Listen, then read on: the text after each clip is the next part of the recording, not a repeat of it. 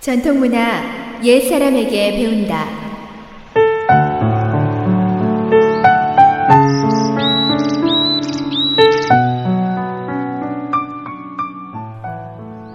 SOH 청취자 여러분 안녕하십니까? 전통 문화 시간입니다. 오늘 이 시간에는 양산의 신기한 약병 이야기를 전해드릴까 합니다.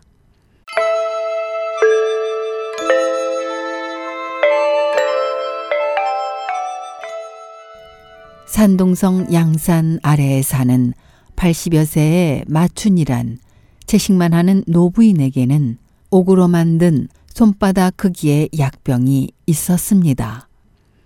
푸른색의 투명한 이 병에서는 신과 부처의 모습이 비치기도 하고 향기로운 꽃이 장관을 이룬 곳에서 새가 지저귀고 선녀가 춤을 추기도 하는 천국 세계의 경치가 비쳐 나옵니다.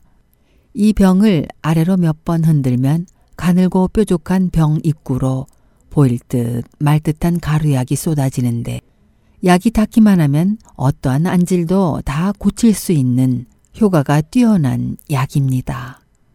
그 지역에서는 누구라도 눈병이 나면 병원보다는 마부인을 찾아왔는데 부인은 사람을 가리지 않고 정성을 다해 치료해주고는 돈은 한 푼도 받지 않았습니다. 더욱 신기한 것은 50여 년간을 한결같이 눈병을 치료해주고 있는데도 약병 속의 약은 계속해서 나오고 있다는 것입니다. 이에 사람들은 이 약병을 신병이라고 불렀습니다.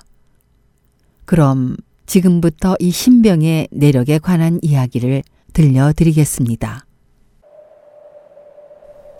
때는 1953년 겨울이었습니다. 그 해는 기온이 늘 십몇 도까지 내려가는 특히 추운 겨울이었습니다. 어느 날 오전 젊은 부인 마춘이 10살짜리 아들을 데리고 절에 향을 올리러 가는데 다리 밑에서 거지가 밥을 끓이고 있었습니다. 마춘이 가서 보니 벽돌 위에 걸쳐놓은 작은 쇠소에서는 썩은 배추잎이 끓고 있었고 거지는 맨발에 호돈만 걸치고는 벌벌 떨고 있었습니다. 마추는 그 비참한 광경에 눈물이 흘러 걸음을 옮길 수가 없었습니다.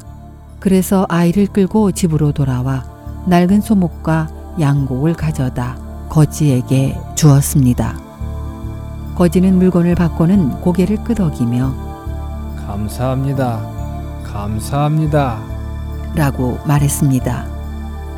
이후부터 마추는 주기적으로 2, 3일에 한 번씩 거지에게 먹을 것을 갖다 주었습니다. 그의 겨울이 끝날 무렵 양산의 눈병이 유행했는데 전염이 되다 보니 집집이 눈병에 걸리지 않은 사람이 없었습니다.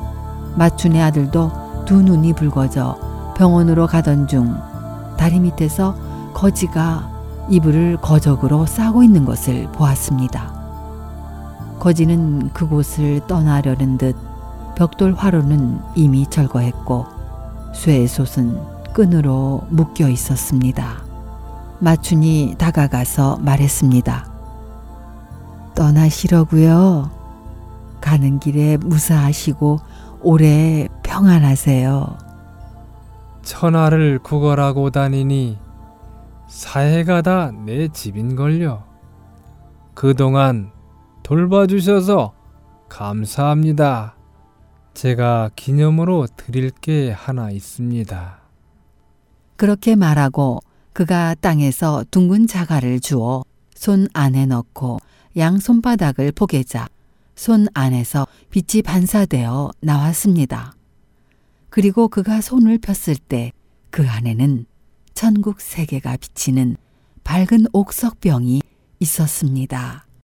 그는 병을 마춘에게 주며 말했습니다. 이것은 안약병이에요. 이 속의 가루는 각종 눈병을 다 치료할 수 있습니다. 입구가 좁으니 약은 조금만 뿌리면 됩니다. 얼른 집으로 돌아가서 아이 눈부터 봐주세요. 저는 갑니다. 그럼 안녕히 계세요. 마추는 눈앞의 신비한 광경에 자신도 모르게 무릎을 꿇고 눈물을 글썽이며 말했습니다.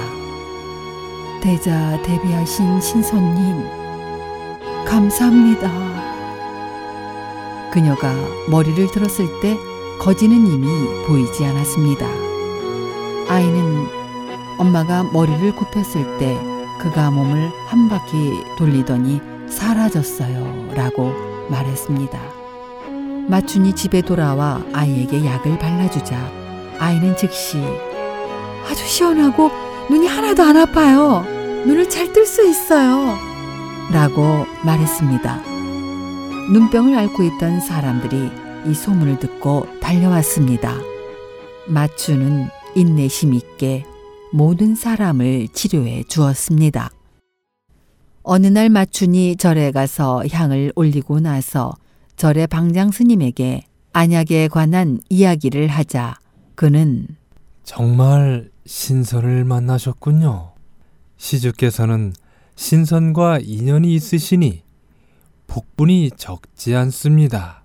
앞으로 더욱 정진하세요. 라고 말했습니다.